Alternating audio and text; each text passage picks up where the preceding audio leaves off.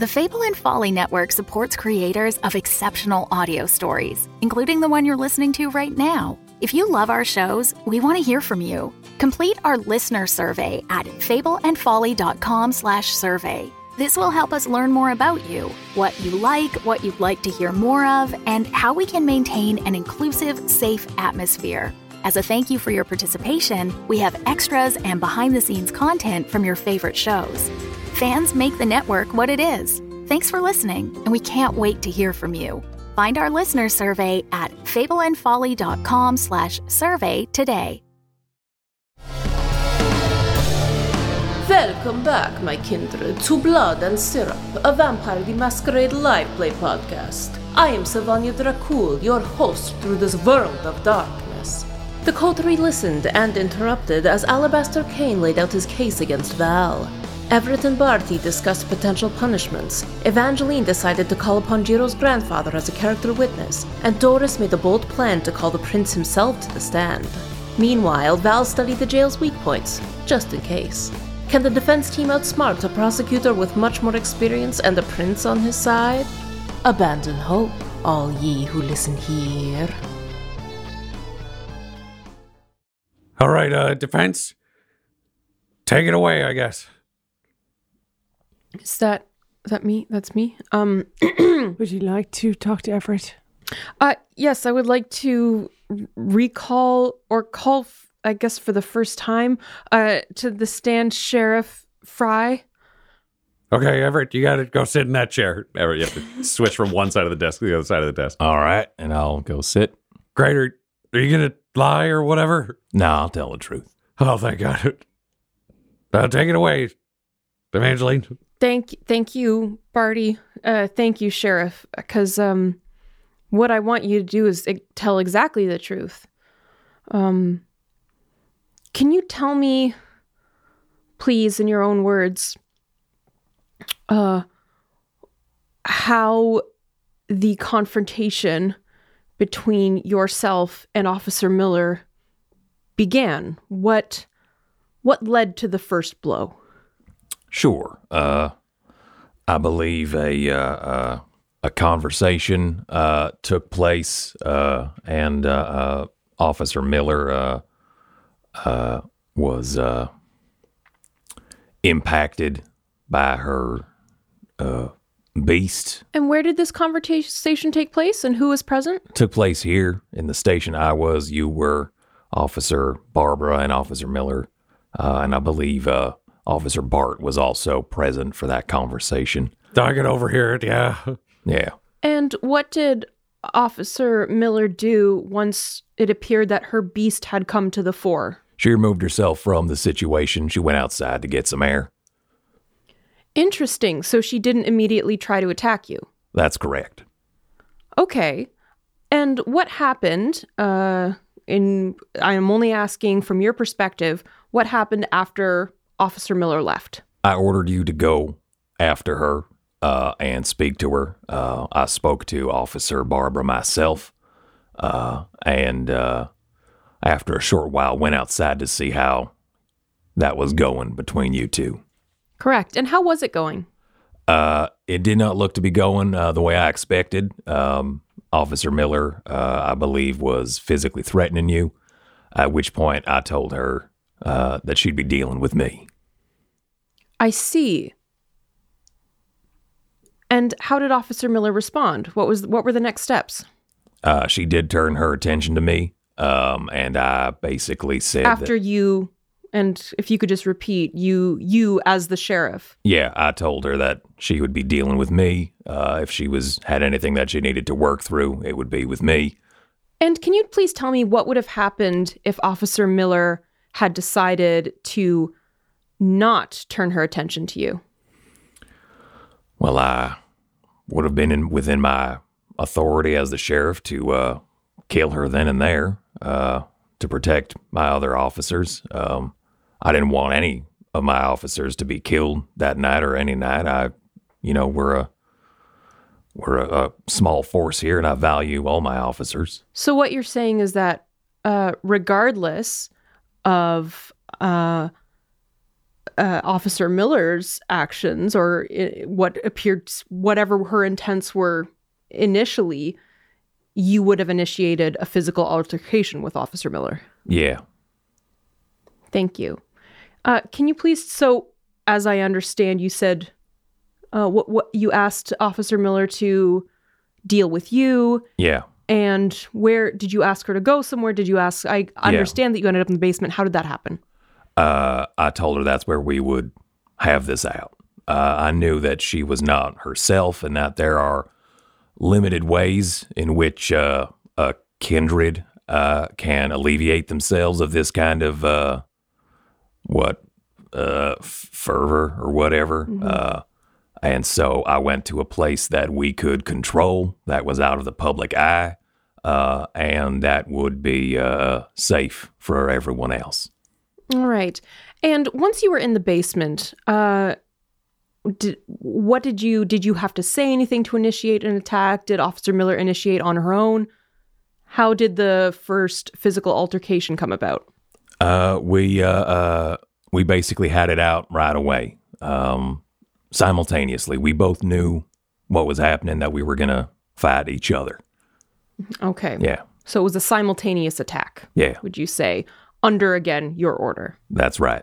I told her it was going to be with me, and I told her where, and she followed those orders. All right. And did anything interrupt the altercation? You did. At one point, you came down uh, and uh, fired a uh, crossbow bolt into Officer Miller, put her into torpor. Uh, in my uh, admittedly uh, limited uh, experience with how torpor can affect uh, a kindred that is uh, in the throes of uh, an episode. Um, I did, uh, uh, we did remove the bolt to see if... Can I ask who removed the bolt? Uh, I'm having a hard time remembering. I believe uh, you did, under my orders. Yes, and after I removed the bolt, uh, who did Val attack next? Uh, she went for uh, for you, I believe. Yeah. Right. And then what happened? Uh, then uh, uh, I basically got you out of there and resumed uh, my original plan of, of having it just be between her and I. Right. So when Val awoke, she intended to attack myself. Yeah. And once again, you stepped in to protect one of your officers. Uh, yes. Yeah. Could you say that you forced the confrontation between yourself and Officer Miller? Oh, yeah, I would say so. Uh, uh, and Mister then and Evangeline's like, I don't know what next Mister Fry, Mister Fry. Yeah. Would you say that maintaining the hierarchy in this town is important to you? Uh, yeah, I would say that, yeah. Would you say that maintaining the hierarchy within your own department is important? Yeah. Yeah. May I ask why that's important to you in the greater context of New Haven?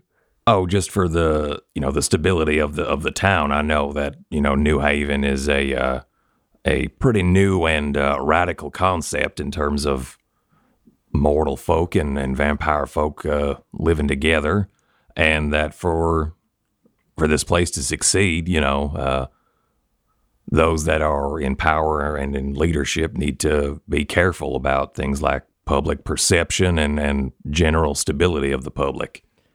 So you're saying that everything that you did and your decisions, would you say, were towards the good of the survival of the town? Yeah, absolutely. Um, Officer Miller, uh, when uh, uh, whenever I, I need her, uh, is is always performed admirably and quite capably in the protection and service of New Haven. Right. And, and so every decision that you made that night was for the good of the town? Yeah, including not killing Officer Miller. All right, I uh, feel like they've made I some excellent I have one more question. Points. One, oh, okay. Fine, one more. And would you agree, sir, after all of Evangeline's questions and points made, that every action that Val Miller made towards you that night was under your specific direction? Uh, just about, yeah. Anytime I gave her an order, she she followed it. Yeah. So she was following orders for the good of the hierarchy. Is that a second question? Because I thought you only needed one more. Well, I'd like to answer. Uh, Fine. Ugh. Uh, yes. Yes. All right. Alabaster Kane cracks his fingers and stands up. And just says, do you believe... Oh, obviously, these two... There already. was an air five, so I think we can agree. Oh, air no, five. No, no, oh, okay. I was trying to do an air five. Yeah, I was going to say okay. I was but like, we can agree. There's a, there, there could be a high five at the defense table. I'm fine with that. No, no, no, there's only not. Could be one under the defense yeah, table yeah. If, if desired. Um, Alabaster Kane stands up and comes around and he just says, do you believe that you, as the sheriff, are the prince's representative here uh, in New Haven? Uh, I believe that is... Uh, The way uh, it works, yeah. And do you believe that all of your officers should only follow lawful orders, not those that would cause them to break the laws? Uh, given the uh, uh, my background as a uh, an officer of, I guess, what you might call mortal law, uh, I believe uh, I'm I'm I'm finding that there is room for flexibility, especially when we're talking about the greater good of New Haven. I would really like you to just answer my question. Uh, if they were going to, if if you were to give an order that would cause them to break the law, should an officer follow it? If the sheriff, me, yeah. Yes. Yeah. So if you ordered Val Miller to attack the Prince of New Haven, should she do it? Uh, I mean, yeah. Interesting. I, I don't uh, expect her to, uh, but as the sheriff, I expect my orders to be followed. Now, in this... So you believe you are the highest authority in the Camarilla in New Haven because no. you can order her to attack the prince who runs New Haven, and mm. she should do it. No, I'm merely answering your hypothetical question. I don't believe that. These things cannot both be true. That you can order a subordinate to attack the prince and they should do it means you are the highest authority. Or you order a subordinate to attack the prince and they should refuse following current Camarilla law. May I clarify then? Please. All right. I believe that my orders should be followed. Uh, I believe that if I order uh, someone under me to attack one of my superiors, the prince, then that order should not be followed. Is that correct? Does that clear it that, up? That makes a great deal more sense. Now, you are the prince's representative in the city, and you ordered an officer to attack you, the prince's representative in this city. Yes. You, then, as the prince, ordered the prince assaulted. It was an unlawful order. You could not order someone to attack the sheriff. And... Objection... Uh, the the prosecution is making a false equivalency. How is it false? He's not the prince. But he's the representative of the prince. But they're two very different people. My prince, what do you think? I'm going to side with the prosecution on this one. So we have that. My other question... You gave the order, which I can understand for... Actually, I can't entirely understand it. I think it's very stupid. But you apparently gave the order for your officer to attack you. Did you do this before or after? It was very clear that she was going to attack someone no matter what. Uh, before. It did not seem clear to me that she would attack just anyone. So you saw her threatening someone else? But you decided she should come after you and go and fight you in the basement. That's correct. Would you have given that order if she was not already threatening another officer? Yeah. You you randomly walk around to random officers and say, fight me in the basement. Not randomly. Have you at any other point in your career gone up to one other officer in this department and said, fight me in the basement? Not yet. So no. If, if the answer has to be a yes or a no. I don't believe it does. It does now. Uh, Your Honor, and I look over to Barty. Yeah. I mean, this just feels like he wants you to say yes or no. I don't I don't know if that's unreasonable. Uh, and he like looks around the room. Uh, roll me a wits and etiquette. uh, etiquette is nothing. Wits is everything. One, two, three. Fucking four, Prince, okay. man. Uh, two successes. Alabaster Kane got three. He's very persuasive. Uh, so you will have to answer this question, yes or no. Sorry, you just got it. Phrasing the question is just getting, it feels like you're weaseling, like even to me. And I don't know what the fuck I'm doing. So just like, you you know the answer, right? Uh, could you repeat the question, please? Have you at any point ordered anyone in this department to fight you in the basement? Yes. Have you done it more than once in this instance with Val Miller? No. Excellent. So, as a summation, he made this order because Val was already losing it. And it was an unlawful order that should not have been followed. Lastly, is there anything important coming up in the future of this city that would require a fit sheriff? No. So there, there's nothing of import in regards to, clearly in the condition you're in, there's nothing important in the next four or five days. No. So you could accept this kind of damage without any threat to reputation or the city? Yes. And you swear that nothing of import is occurring in front of the prince, knowing that if you are lying, there will be punishment raining down on you in the future? Uh, an answer to the question. That's correct. Darn, he says, and goes and sits down. Uh, normally I would make you roll for a deception for this. However, Alabaster Kane has no way of knowing that you have a meeting coming up, nor does anybody else. It's never been discussed outside of the department. And I would argue that my state doesn't impact my ability to negotiate. Oh, I mean, and have a conversation. Even yeah. That would be even if it went further. Yeah. But he doesn't fucking know. So yeah. It's not a world where you're like, I have to lie because he has. It's like he just no one fucking knows about this. Yeah. Meeting, just so. just from the specific phrasing of his question, uh, Everett does not believe he's like perjuring himself. Yeah. Great. So yeah. You're fine. Yeah. Uh, and he has sat down. So Bart's like, okay, uh, call the call the next witness, I guess. All right. Everett gets up and sits back beside Bart. Oh, I don't remember their names. Um, Kenneth and Barbara Kenneth. Kishimoto. You can call either of them. You probably don't need to call both. Um, who would you?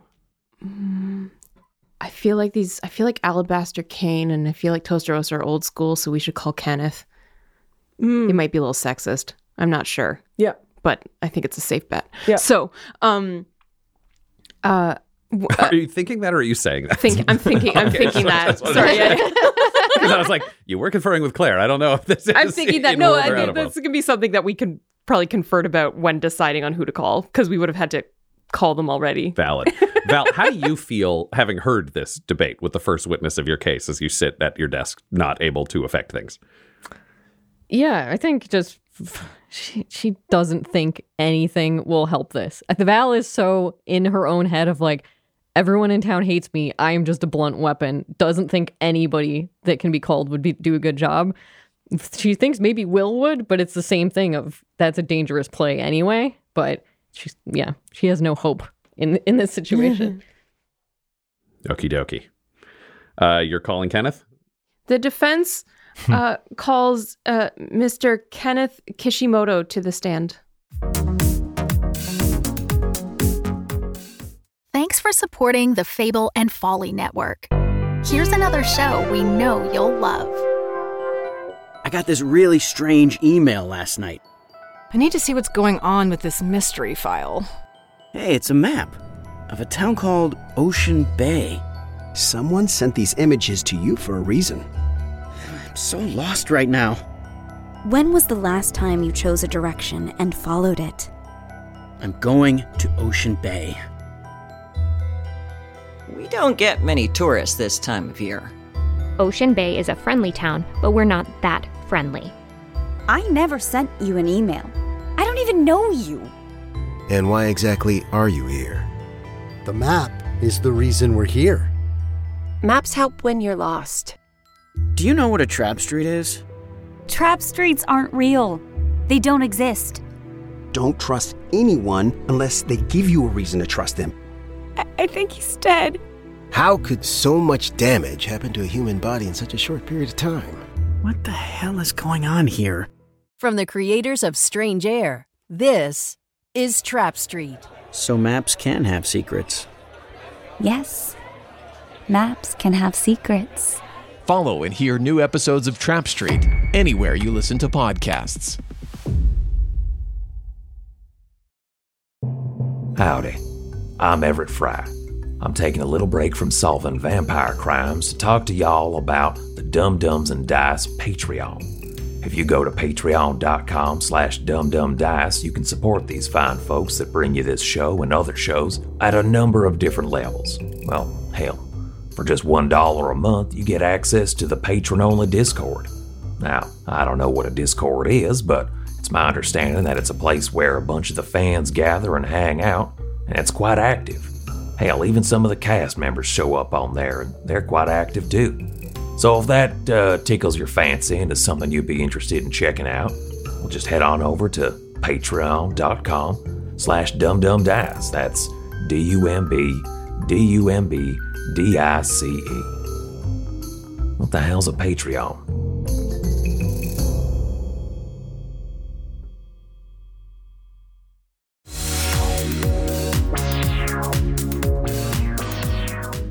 Kenneth enters from outside, waved in by a deputy, and just kind of walks up, s- sits down, and just like, okay. Barty's like, are you going to lie? No? Oh, thank God. And Barty lights up a cigarette and is downing an iced tea because he finally got access to his office again when yes. he climbed through the broken window. Yes. Hi, Mister Kishimoto. Uh, I'm so sorry to bring you in um, like this. I really appreciate you coming in on such short notice. Okay. Um, I'd just like to, um, if you could just tell me a little bit about uh, Jiro and his experience with, you know, Mister Kitty and that whole situation, and and how how if there's been any change in him after the the uh, us four kind of points to.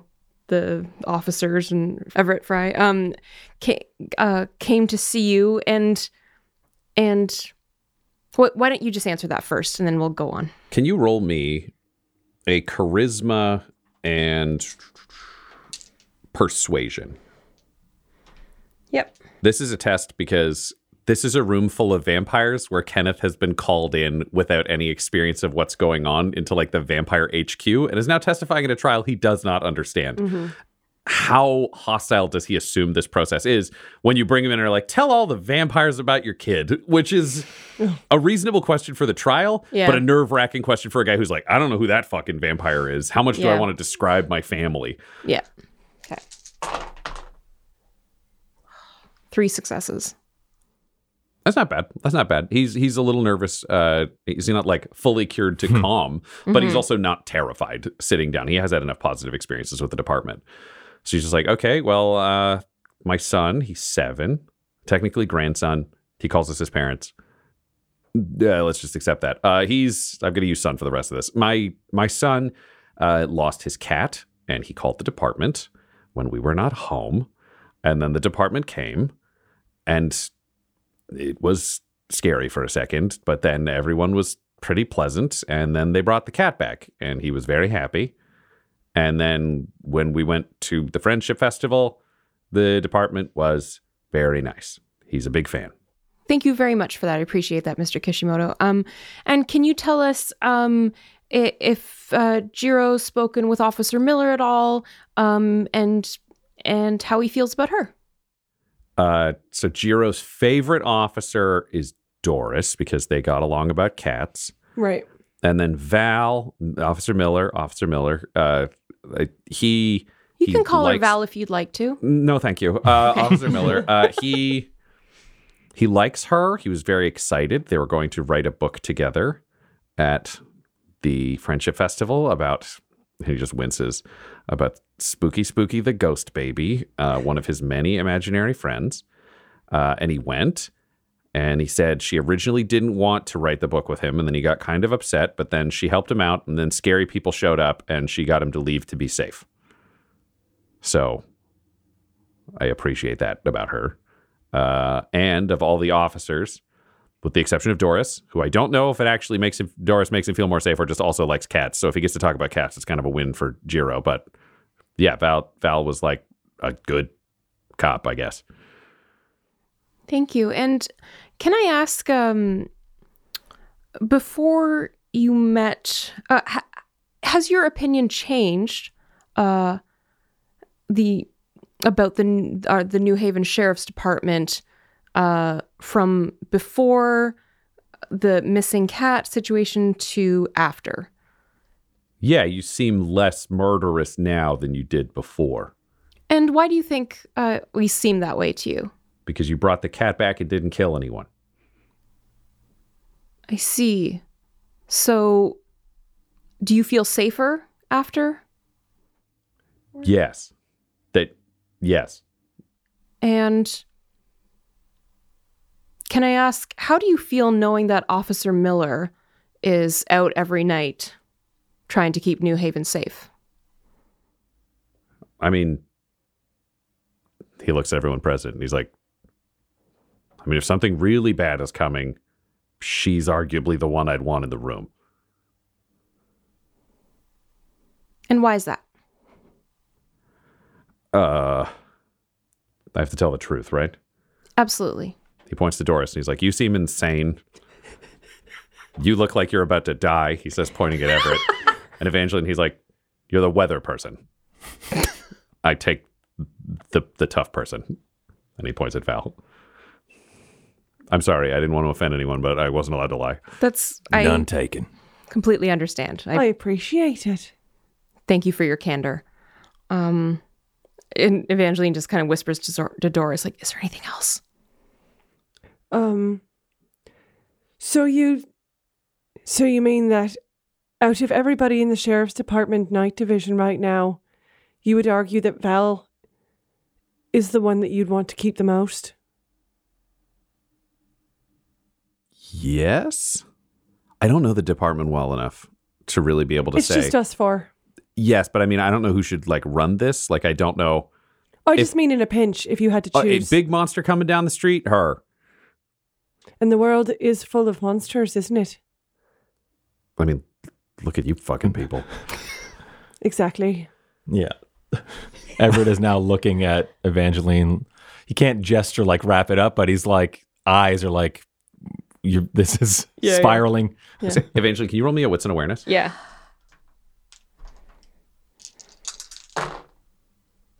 Uh, two successes. Not quite enough. All right, you. Oh. That's that's good. You don't have another question come into your head. This okay. seems to check all the boxes. Thank you so much, Mister Kishimoto. We appreciate your faith in our department and especially Officer Miller. You may you may leave. She I tries. I don't think so. I, I have please a go, question or go. two. Mister Kishimoto, would you want Val Miller to be your sheriff doing the day-to-day policing, checking in on things, making sure the city functions? Uh, I mean, I don't... I don't think so. Objection. This trial is not whether v- Officer Miller should be sheriff. This trial is currently regarding Officer Miller's value to the community. Your Honor, I also believe this speaks to the value to the community. Is Val just another set of muscles on the street, or is Val someone who they see as integral to the department? All right, let's roll. Uh, I would say for this one, uh, charisma and persuasion. This one doesn't feel like a technical legal question. This one feels like you're just arguing in front of Barty whether or not it'll pay off. Is this both of us, or is this will just, just be Evangeline okay. as the, the one who brought this up? Uh, okay. Evangeline, take a bonus die because you have uh, Doris mm. at least implicitly backing you up on this. Okay. Four successes. Uh, he only got two. Mm. So Barty's like, uh, that makes sense to me. Who gives a shit? She's never going to be sheriff. Mm. Fine. I'm very displeased, Alabaster Kane. Hmm. Mister Kishimoto, are you a mortal? Yes. Well, then who the hell cares about your opinion? Oh. He just goes, mortals. And he just sits down and says, I'm done. uh, if we're testifying, uh, the defense would like to point out that New Haven has fourteen thousand mortals, and that the prince rules over fourteen thousand mortals, and that those fourteen thousand opinions do matter. And I feel like they'd be very upset to learn that they don't. And I would argue that those fourteen thousand people are property, and the opinion of property does not matter. It's very interesting to know how little you think of the subjects of our prints. These aren't subjects, they're property. Gotta love Camarilla law. Uh, and he just sits there confidently. So Barty's like, uh, Ken, get get the fuck out of here. Ken, like, gives Barty an awkward thumbs up, not really sure what to do, and then kind of exits. As he passes, Evangeline's like, thank you, and I'm so sorry. Yeah. Okay. Jesus Christ. just, he just leaves. Barty's like, all right, uh, you got any, any, any more? Yes. Okay. I'd like to call Lord Tostarosa to the stand. Oh, God. Alabaster Kane, like, looks at the phone. There's no objection. Picks up the phone, walks forward, and puts it on the witness chair. Uh, are you going to lie? I'll do whatever the hell I want. Okay. the It's your phone. Not you, Alabaster. I meant Do- the witness is a phone. Doris, talk to the phone. Doris is not going to look at the phone. Um, right, yeah. Because this is making her very uncomfortable. Oh, no. Mister Tostarosa? Yes? You are the prince, yes? Yes. I'm offended that this is a question. I'd just like to have it stated for the record. I am the prince of New Haven. And you make the rules, yes? Yes. Right. So, going back to our previous topic, Mister Fry is your emissary in New Haven, yes? Yes. And so we are supposed to treat him as you if you're not here? Correct. Right. So, if he's the prince and you make the rules... No, no, no. He's not the prince. I'm the prince. But, he's the sheriff. But if we are to treat him as the prince... Unless he's doing something I don't want him to do. But, by your logic, if we are equating the two of you, and he is there, and you are not, then technically we are supposed to treat whatever rules he comes up with as true. Unless you think I wouldn't make those rules. But, according to your logic... He is you, so we would have to treat whatever rules he says as something that you'd want. This feels like you're really telling me what I want instead I'm of me actually trying, doing it. I'm just trying to understand the logic behind your argument. Because if we are to follow the sheriff's orders, assuming the sheriff is the prince when you are not here, then we would just naturally assume that what he says goes. And what he says is what you'd want, because you're not there today. Yes? Can you, can you roll me? Can you roll me a manipulation and etiquette? Oh, fuck etiquette. Okay. Fuck etiquette. Oh, manipulation. Three. I'm going to rouse again. Okie dokie. Yes. Three. Three successes. Well, you're lucky. You don't make him angry enough he hangs up. Um, with the prince, there's just a question of how long you will keep him on a phone call he does right. not care for. Right. And he's like, I don't have to be logical. I'm the prince. I agree, sir. And thus our sheriff, by being your right hand, so to speak, also does not have to be logical if he feels as though the nature and the fate of New Haven hangs in the balance. This feels like you're telling me how I'm supposed to react to my own sheriff.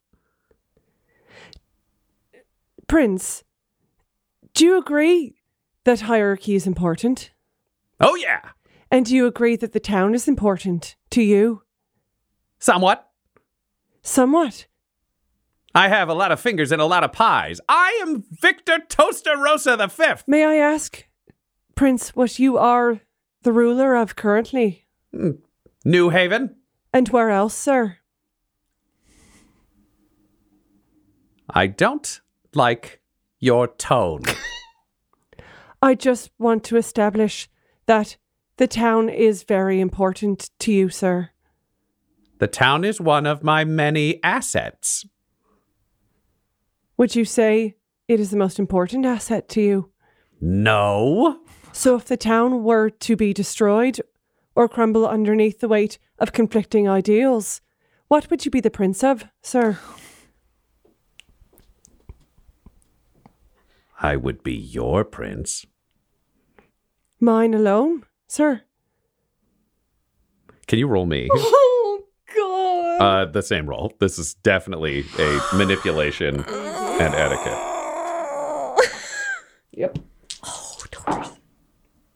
Mmm, shitballs. That's no successes. Fuck. Fuck. Oh, guys, I tried. Oh, my God. I don't like your insolence.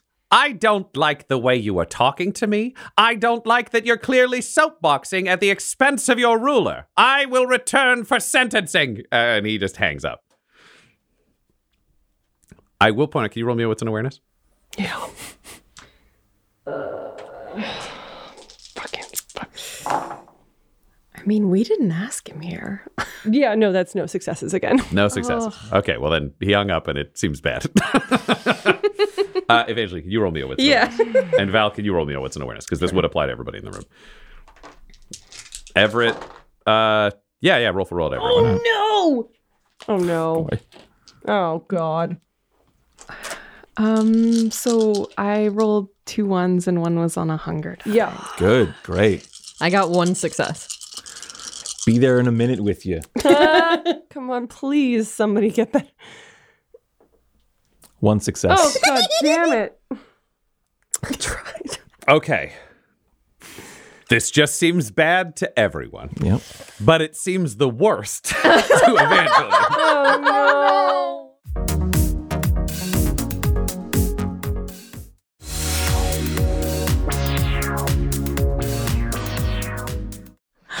Ooh, Evangeline. Let's get out the compulsion chart. Just while we're looking that up, without the die roll result, what Everett is thinking, without, you know, getting any extra insight from our ga- our storyteller here, is that, yeah, Alabaster Kane brought the prince into this, uh, so he's probably got something on the line as well. And I wonder if the prince having a bad time, how that makes Alabaster Kane mm-hmm. feel. But I, I I have no idea. Uh, Roll me a wits and awareness for that specifically, because okay. that's an observation that's outside of the general knowledge thing that I was going for. And I was oh, going to okay. say, Doris is feeling like she might have given Val an up, and now she's the one who's got a target. I just switched targets. Yeah, yeah, basically, which to her is a victory. So that's uh, how she's interpreting it. Three successes. Three successes. Uh, Alabaster Kane is pulling a pretty good poker face. Uh, it's not given away too, too much, but normally he's a little, he's been gloating through this, not having to sit there and play the actual poker game. And now there's a poker game being played. Okay. So it's not definitive what, in what ways that could be interpreted, but it's being interpreted. Can you roll me a D ten? Yeah. Oh, God. ten. That's the clan compulsion. Just a second. Oh, no. No. Yeah. Let me just see what it is. Flipping through a really well. I don't laid think that's that bad. I don't think that's that bad, actually. Uh, you gain one or more animal feature. Yeah. Hmm. Which will last for you for two. Who fuck cares? We're all vampires. Uh, what I will say is, you uh you grow your cat-like features that yeah. make you feel more paranoid and alone. So you have mm-hmm. cat ears. Uh, they say one feature, but I'm going to throw some fangs in there. That's fine. And yeah. some yellow cat eyes. They will be tonight. And interestingly enough, tomorrow night, which is worth noting for you, as tomorrow is the Calgary yeah. trip. Okie dokie. Uh, they will also uh, lower, they say reduces one attribute by one. I'm just going to say they'll lower your social interaction checks by one die because people will know that that's occurred. No. Okay. I know. I know. um, But that's there. However, uh, you don't take that take any specific damage for it. Okay, awesome. Um, it'll just affect your die pools for tonight and tomorrow, and tomorrow. because your appearance. Okay. Uh, just the reason why it's affecting those die pools is people know that's a sign of a gangrel who's been yeah. pushed over the edge. Yeah. So they look at you and just see like you're not exactly in, you, you have not been in control lately, which tends to suggest yeah. that it could reoccur. However, it doesn't mean you do anything in the courtroom. Uh, oh, good. It just means that yeah. everyone looks over and it's just like, I think that's where you saw a moment of poker face from Alabaster Kane, and having seen and then it's just Evangeline like, pop. turn into a monster person, he's feeling a little more confident again, because okay. clearly the defense is not feeling confident after yeah. that. Yeah, it, it is Evangeline sitting down at this point? Yeah. Or? Yep, sitting next to you. I think Val would just, seeing her do that, would would like grab Evangeline's hand. She's still handcuffed, but she, under the table, would just hold Evangeline's hand and look her in the eye. Oh, and I think with like the cat like paranoia and Val's recent violence, I think Evangeline would like physically bristle at that. Yep, none of this is working for I don't think that's anybody. comforting. All right, great. Then just let her go and sit there. Yep. Doing nothing right here. I'd love to be comforted by that, but Evangeline just wouldn't it's be. Fair. Everett will say, uh, looking over at Troy, who's, I'm assuming, furiously scribbling everything oh, yeah. down. Yeah. Uh, he'll say out loud, but look at Bart to say, let the record show that Prince Tostarosa is no longer on the call. Yeah. Yeah, let it. Uh, recess or whatever. Uh, and he just grabs Everett and hauls him into the, the evidence locker. He's like, okay, so there's two ways we can go with this. Technically, he said he's coming back for sentencing, which means like we bring him back for the conversation and we don't do any more trial. This is it. Because he left angry and I don't, but we got, how are the, how are Troy's records? Uh, they're pretty good. Pretty good. We should, okay, just, Troy! Troy comes back and he's like, show us the records for the second half of the trial. Can you give me that roll again, baby? Oh, uh, that was um, perce- like a, that was a perception one. I fucking can't. Yeah, it was like a. It was the equivalent of a perception. So I would wits say wits and awareness. Wits and awareness. Uh, no, not a no. not a pure one because we're testing somebody else's skill. Mm. So we will do wits and uh, per, per, per, wits and etiquette. Okay. Because it really, I'm do, I'm faking a roll where you're like rolling to see how well Troy did on the defense side. Uh, three successes. He gave fucking good notes again. Troy is fucking yeah. on this. So Hell there yeah, was a Troy. risk that he would have shit the bed for the mm. notes on the defense and just had great prosecution notes, right. but it's equivalent. So there will be no negative effects from one side being better recorded than the other. Uh, and Bart's like, oh, thank God. Get the fuck out. And Troy leaves.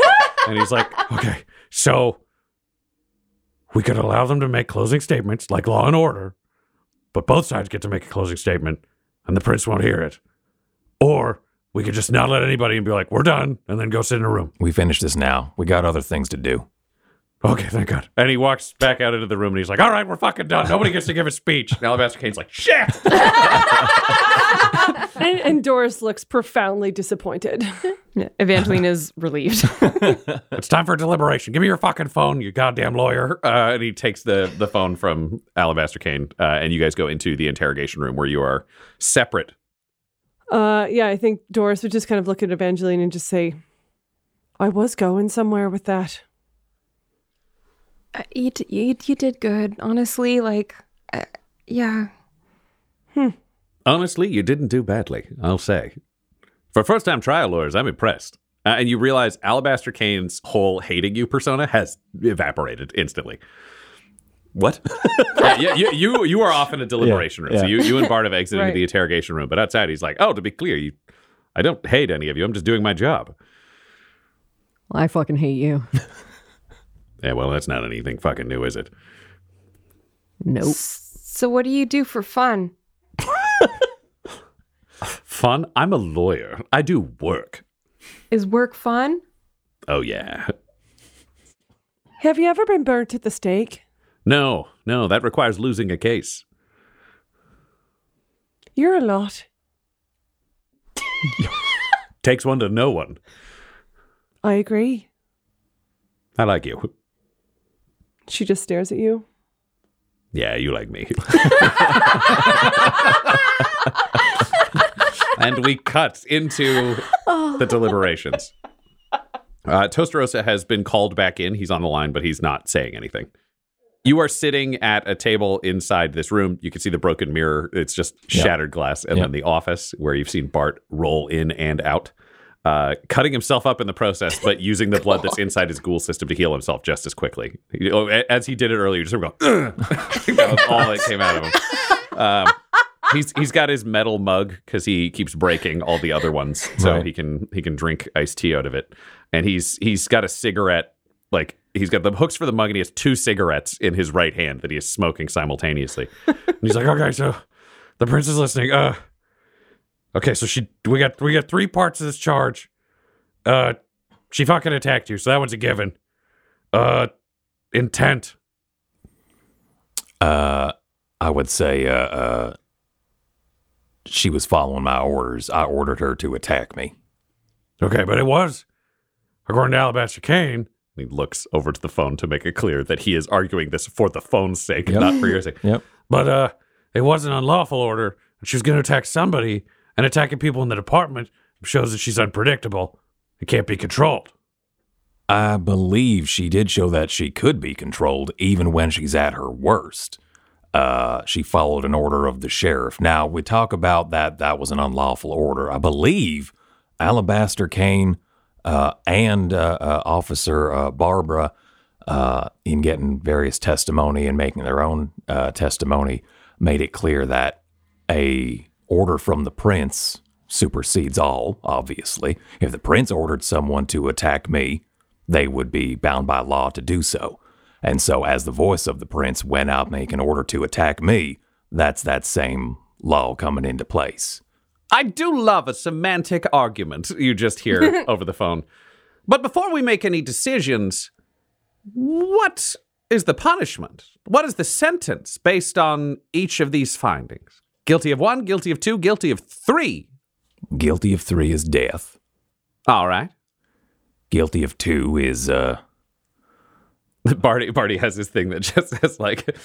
It's like losing the a, eye? It was like losing an eye. Barty already is panicking because death was supposed to be exile, which he has, and he's like, cross it right death oh, with a big oh. scared question oh, mark. Oh, sorry. I, I, that's uh, me misremembering. I'm sorry. Yeah, no. It was supposed uh, to be... So three was like, it says exile okay. with quest. But he's like, put an X through it. Oh, oh. Two. Everett will correct himself and be like, I'm sorry, uh, it's uh, exile with a quest, not death.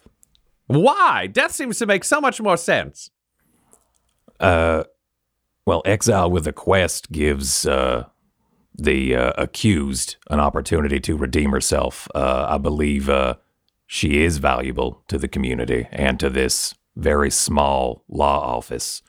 Uh, you may not be aware, sir, but we are under attack by a cult and uh, the mafia, the new mafia. Well, when are when are you being attacked? We've already been attacked by both groups. Officer Miller was there and was instrumental in fighting them off. Defending so you're the saying city. The city is under active attack by enemies? Uh, not currently. In fact, we're entering negotiations with the new Nota Nostra. Peace talks, I believe. I hate to say it, but what the fuck? You're entering into peace talks on my behalf without telling me? No. Uh, th- I believe the pretense is peace talks. I'm preparing for war, sir. All right. Can you roll me a wits and awareness? Yeah.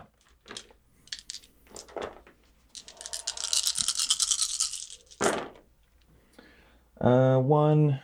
Uh, three successes. Great. You've just realized you're going to have to play a game of choose your fuck up because either mm. you entered into peace talks without him mm-hmm. or you are under active threat and preparing for war and Val fucked you up mm. on the eve of a day where anyone could attack, which definitely affects the next five days. Okay. So you were going to have to pick your poison in front of Tostarosa, knowing that the decision you make could decide Val's fate. This episode of Blood and Syrup features the voices of Tyler Hewitt at Tyler underscore Hewitt on Twitter, Claire Blackwood at Claire Blackwood on Twitter, Del Borovic at Deltastic on Twitter, Laura Hamstra at E L Hamstring on Twitter, and storyteller Ryan LaPlante at The Ryan LaPlante on Twitter. This episode was edited and mixed by Laura Hamstra, and Blood and Syrup's artwork was created by Del Borovic at del borovic dot com. That's D E L B O R O V I C. Our theme songs are What's Really Going On Right Now by Chase Allen Willis and Traffic by Kai Engel, and our ads use the tracks No Control and Chiefs by Jazz Art, J A H Z Z A R. All of their music is available at free music archive dot org. When it comes to Dumb Dumbs and Dice, you can visit our website at dumb dumb dice dot com, our Twitter and Instagram at dumb dumb dice, and on Facebook at facebook dot com slash dumb dumb dice. We also have merchandise available at redbubble dot com slash people slash dumbdumbdice. And most importantly, you can join our Patreon at patreon dot com slash dumbdumbdice. That's D U M B, D U M B, D I C E. Sleep well, my kindred. Sleep well in this world of darkness.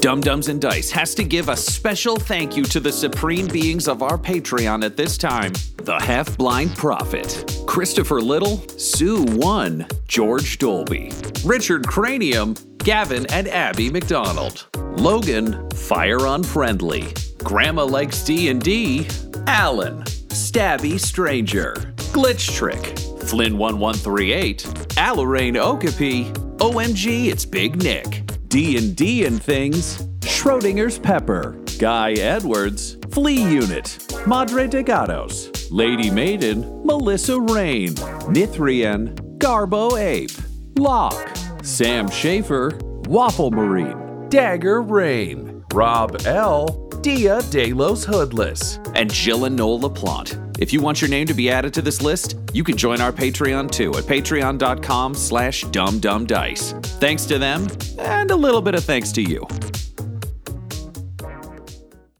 The Fable and Folly Network, where fiction producers flourish.